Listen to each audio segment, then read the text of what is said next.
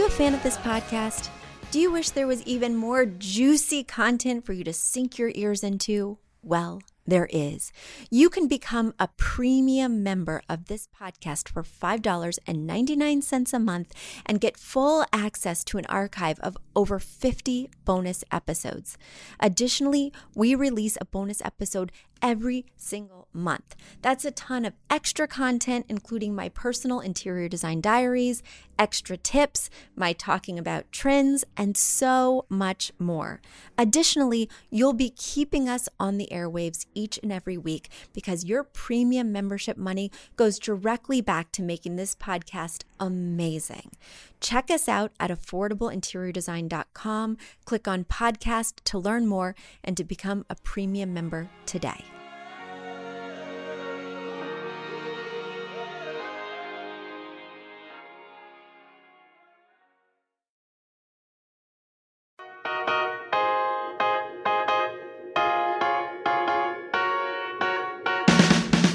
You don't need a high-end designer or a lot of money to get a luxe look. Be your own interior designer. This is Affordable Interior Design, the podcast. Here's your host, Betsy Helmuth. Hi, everybody. Happy November. I hope you guys are doing well, staying warm, cuddled up by the fire, listening to this podcast. We're going to kick off today with something I don't do very often, and that is celebrate. You know, I'm always so busy, focused on the next goal, the next project, the next client, that sometimes, most times, I forget to stop and celebrate big wins. And I think it's so important because otherwise it's just one goal, one milestone after another. And I think reflection is key. I think pausing is key. And I think, you know, feeling successful, feeling like your hard work amounted to something is very important. And when we skip that step, which I so often do, you skip the reward of all the hard work. What was it for if you didn't feel it? So today I want to take just a couple of minutes to feel it because we are at episode 304. So episode 300 just totally slipped under my radar. I didn't catch it. I didn't celebrate it, but I want to feel it. After over 6 years of podcasting, I want to have some milestones that allow me to stop and say, hey, wow, I did it. And more importantly, we did it, because I can record every day, all day. Just be grateful I don't do that. But I can record and fine. But if nobody's listening to it, what does it matter? If a tree falls in the forest, nobody hears it, you know, that whole thing. So really, this is a celebration, not just for me, but also for you guys. Thank you so much for being engaged listeners, for sending me your questions, for sticking around week after week. It means so, so much to me. And it has really created a special community of premium members, of regular members. It warms my heart. It allows me to spread the message and make interior design accessible to everyone. And I just am so grateful for you guys and for what you bring to the community, to my mailbag, to my life. So thank you. And there we go. 300. Feels pretty good. Let's keep it going. And I'm going to really try hard to celebrate 400. In a little bit more of an official way. If you want to celebrate with me, the best way to do it is to leave me a review. So have you been listening for a long time? Have you been enjoying this podcast? Well, I want it to grow. I want even more listeners to hear about us. So the best celebration gift that you can give to me is by going to whatever streaming app you listen to this on, whether it's iTunes or Stitcher or Spotify, and leaving a review. They mean so much, and they help this podcast to get discovered so we can keep on chugging along for another 300. Well, speaking of hard work, there's something I've been working on. Something I've been working on for nearly a year, since December of last year. Something that I'm finally really excited to start unveiling. So Dun, dun, dun, dun, dun. That's my version of a drum roll. Dun, dun, dun, dun, dun. So I want to share with you that I am now offering a licensing of my business model at Affordable Interior Design. So many people come to me and they say, Betsy, I love interior design. Maybe I went to school for it. Maybe I took the academy. Maybe I've done other online courses. I know how to design. People love my spaces. They say I'm very talented, but I do not know how to run a business. Day in, day out. I don't know when to invoice customers. I don't know what to charge customers. I don't know what my packages should look like. I don't know what to do. What emails do I send? What wording should I write? They don't know how to manage their business. And I'm proud to say that at Affordable Interior Design, after 16 years of working, I have created a business model that is locked and loaded. We use it time and time again. We work in a proprietary method that I've always kept under lock and key with an NDA with the people who work for me. Now, I want to make that business model available to anyone who's interested in starting an interior design business and being a success. I think it's really going to spread my mission of making interior design more accessible. And so basically with a license, that means that you get all my tools, all my techniques for running a business, for operating day to day, but you get to do it under your business name. So you can grow your own brand, work your own way, use the tools you want, ignore the tools you don't want, but you have access to everything that I built over the past 16 years. So could you figure this all out on your own? Definitely. Do you want to? That's another story. It has truly taken me 16 years, collaborations with my team members to hone each email, to hone each package, each step of the process so that it is a well-oiled machine.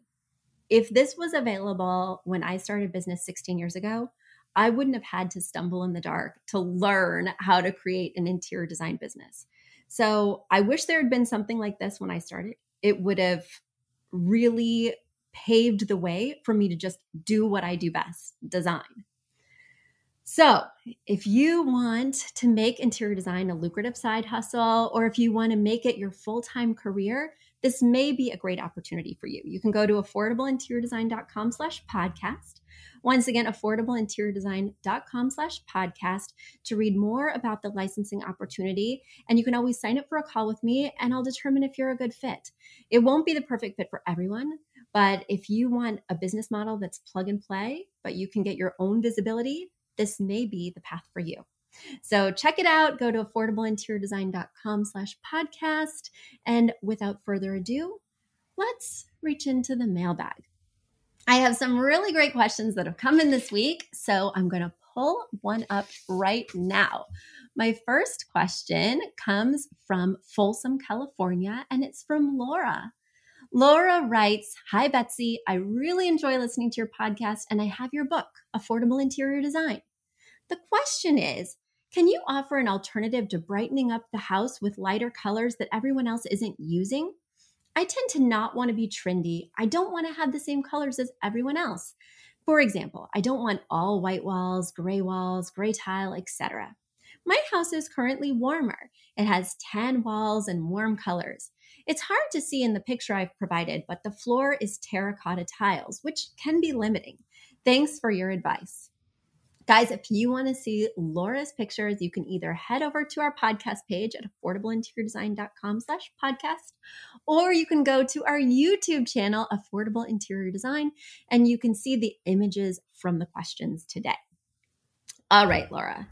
So I don't worry about trendy color palettes. I don't worry about it. What's in today is out tomorrow. More importantly, what I like today is going to change tomorrow. So the key is that you start with that foundation of neutrals, which you have already done with your tan walls. And then you find that inspiration piece, right? Whether it's a piece of art, drapery panels, prominently placed pillows, or a nice patterned rug. It needs to have 3 Roy G. Biv colors or more. And then you pull those colors out and use them in different doses. So let's just say the rug had a ton of colors and that was your inspiration piece. You're going to pull out cherry red, stoplight yellow, and apple green. And those are going to be their accent colors, the color palette that you're going to be using for your room. But you'll use that 60-30-10 rule so that you'll use them in different doses.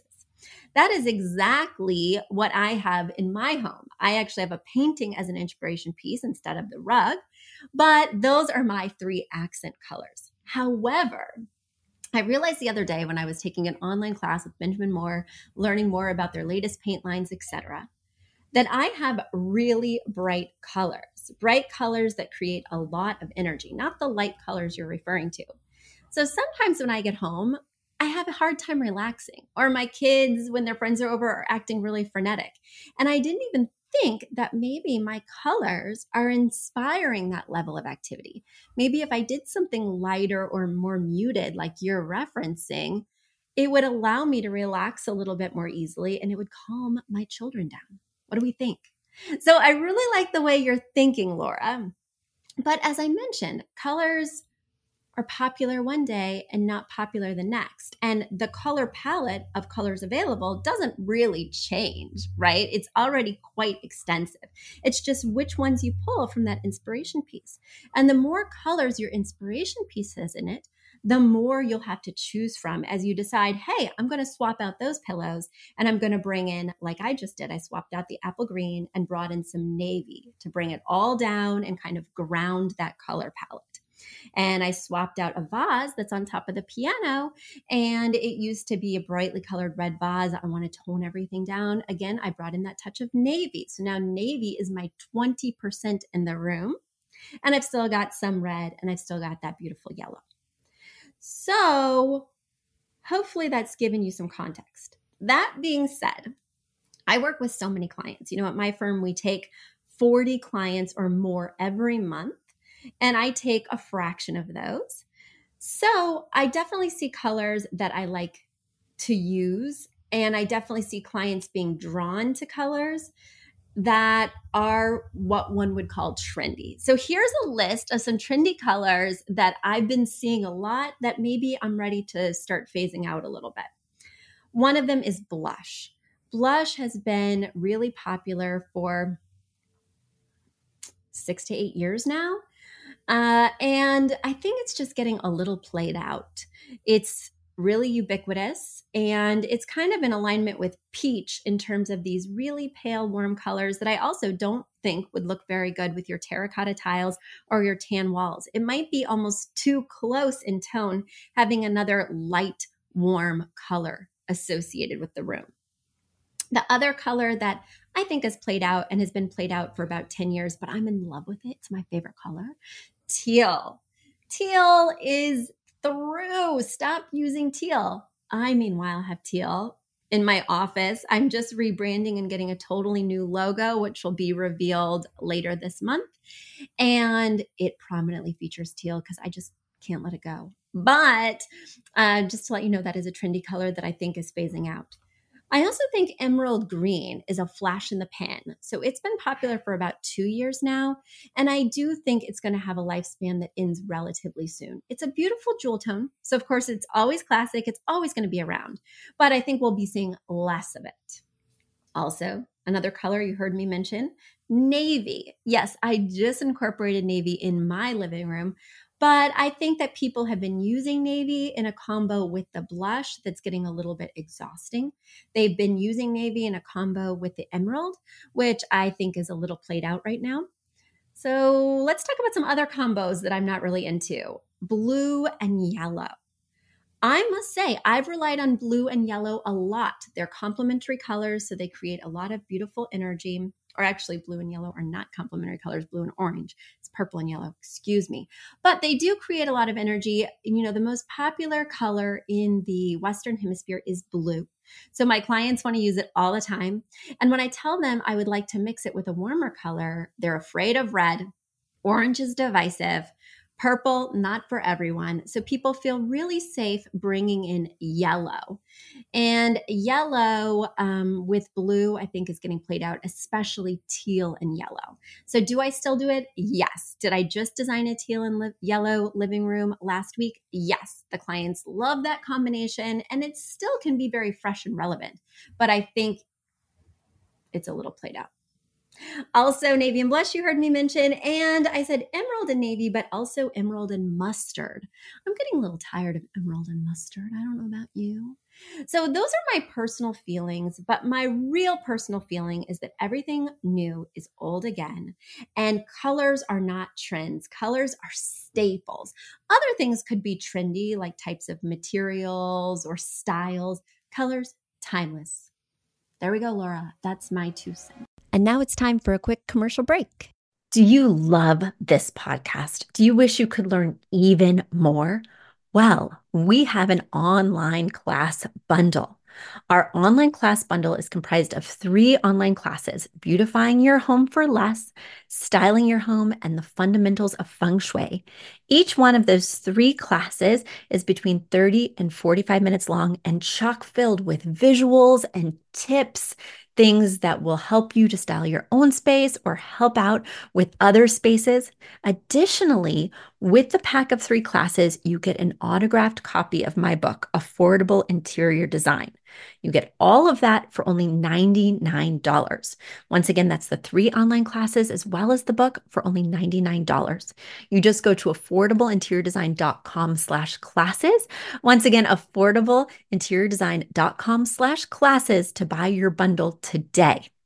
And if one of those classes sounded intriguing, but maybe you already have my book or some of the other topics are not of interest, you can buy the classes individually at that site as well. Each class is $40. So head over to affordableinteriordesign.com/classes to get your bundle or your online class today. My next question today comes from Matthew. Matthew's writing from Seattle, Washington, and I actually know Matthew very well. You'll hear how. Hi, Betsy. I'm a former Academy student who's been accepting design clients for the past few months. I'm reaching out because I've been encountering a problem that I am not sure how to solve. Several of my clients need to incorporate adjustable standing desks in their work from home setups. I love the idea of these desks, but I hate the way they look. They're typically very basic, very utilitarian with no style. Being that they're motorized, they always have cords hanging off of them with no good ways to hide the cords. Do you have any tips for making these desks look better? Are there any companies you know that do adjustable standing desks well from a style perspective? Any help would be greatly appreciated. Thank you, Matthew. Matthew, I totally feel you on this one. In fact, full disclosure, I thought, because you know, guys, that I had a herniated disc a year ago, I thought that a sit-stand desk would be the answer to all my problems. And when John, my new sales and admin manager, started back in June, he told me about this amazing sit-stand desk at IKEA that raises with a hand crank and is only, $269 and is really big. And he shared that link with me, and I got very excited because I was like, you know what? I need to stop sitting so much. I need to exercise my core strength. I need to get out of this chair 8 hours a day. So I thought it'd be a great idea. I invested in one at IKEA for $269, and it looks just like the ones online that you see everywhere else at Uplift Desks. You know, every major office furniture company has standing desks, and they all look about the same. A big old surface with metal legs that are really long, so that way it's nice and balanced. Maybe there's a hand crank, maybe there's a button, but there's very little space to hide anything, right? There's rarely a drawer, so that means the surface of the desk stays quite messy. It's probably because it has to be pretty lightweight to go up and down, so they're trying to reduce the load, right? But there's not a storage column, and I typically love to hide cords behind the storage column, and that's just not an option.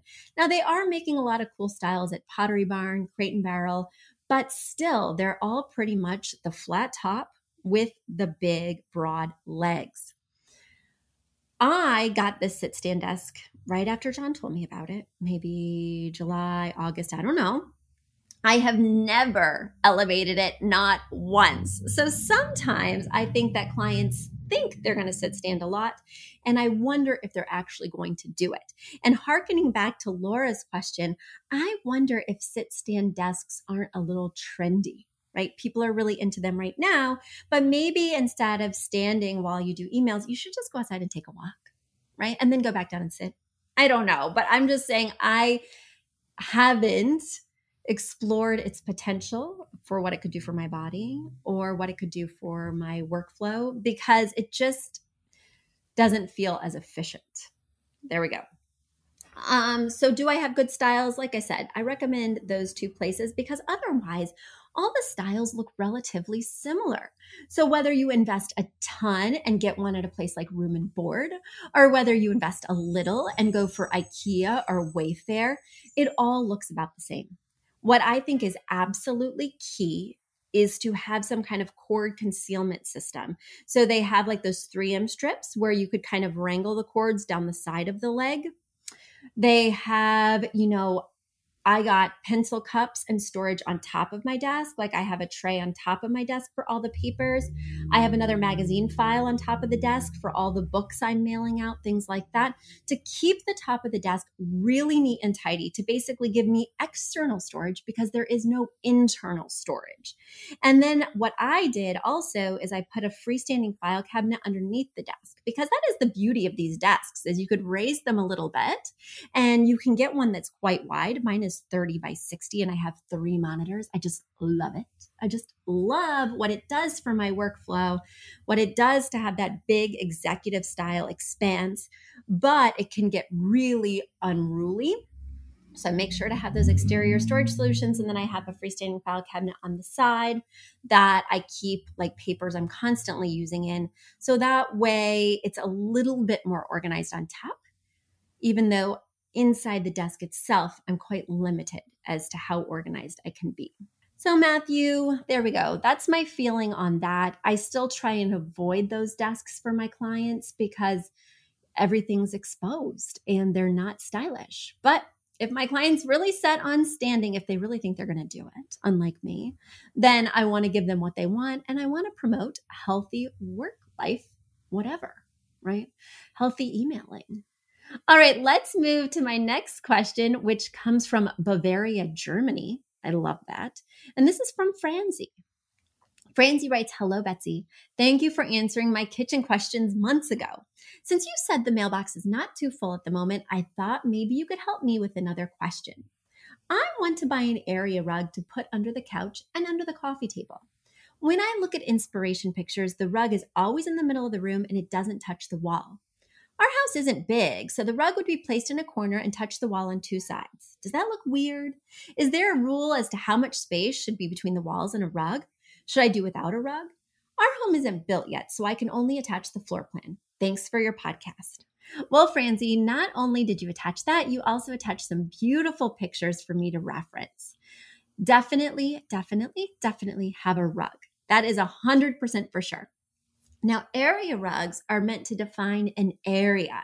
So in a living area, they define the seating area, right? And in a dining area, they define the dining area. So that means that in the dining area, the table and chairs would be fully on the rug, and you'd have room to push out those chairs without being half on, half off the rug. And that means in this living area, you're going to have all the major pieces of seating, whether it's a couch or armchairs, at least partially on the rug. And in the inspiration photos that you sent, that's exactly how they've done it. But I do not like a rug to get too close to the walls. When a rug is closer than 2 inches away from the wall, it starts to look like wall-to-wall carpeting that shrunk, right? Like a wool sweater that you put in the dryer during a chilly November afternoon, and then you take it out and it's shrunk. Well, that's exactly what carpeting looks like, or rugs look like, when they're too close to the walls, that shrunken carpeting. So we definitely want to have a carpet that's fully under the coffee table and partially under all the major pieces of seating, so it defines that seating area. We don't want the rug to be under the TV console, under bookcases. In fact, I like the rug to be at least, I mean, in an ideal world, 1 foot to 2 feet away from a TV console, a bookcase, a fireplace, hearth, because again, you don't want it to look like wall-to-wall carpeting. It is there to define the area. So based on the floor plan that you sent me with the highlighted portion being the rug, I think you've done a really good job of putting it under the seating. I don't mind if it's fully under the sectional or halfway under the sectional, but it should not be touching the wall as in your picture, and you could scoot it a little bit closer to the bookcases or whatever that is across from the sectional. Franzi, I love solving all your problems. Keep them coming. You can send your questions to affordableinteriordesign.com/podcast. There you'll find 2 buttons. 1 button to submit your question if you're a premium member, and 1 button to submit your question if you're a standard member. If you're a premium member, you'll get your questions answered in our bonus episodes that are private to only that community, and you'll get your question answered more quickly. But if you're a standard member, your question is still going to get answered. We still love you, and we still want your questions to be pouring in. So don't hesitate to reach out when questions pop up. And for this week, guys, happy designing. Bye. You've asked for it, and we have answered the call. For years, you've been saying, Betsy, you're talking about all these great design concepts, but we can't visualize them. You're describing the picture that the listener sent in of their problem, and we wish we could see that picture too. After all, a picture is worth 1,000 words, and I do my best to describe them, but there's nothing like seeing it for yourself. And that's why Affordable Interior Design, the podcast, now has a YouTube channel. Not only do we have a YouTube channel where you could see recordings and clips of these podcast episodes, we also have an Instagram, a Facebook, and so many other exciting things. You should check it out. Head over to affordableinteriordesign.com/links. Once again, affordableinteriordesign.com/links. Links. And when you go there, you will see links to our YouTube page, our Instagram page, our Facebook page, and more. Please check it out, follow and subscribe so you can see everything I'm talking about.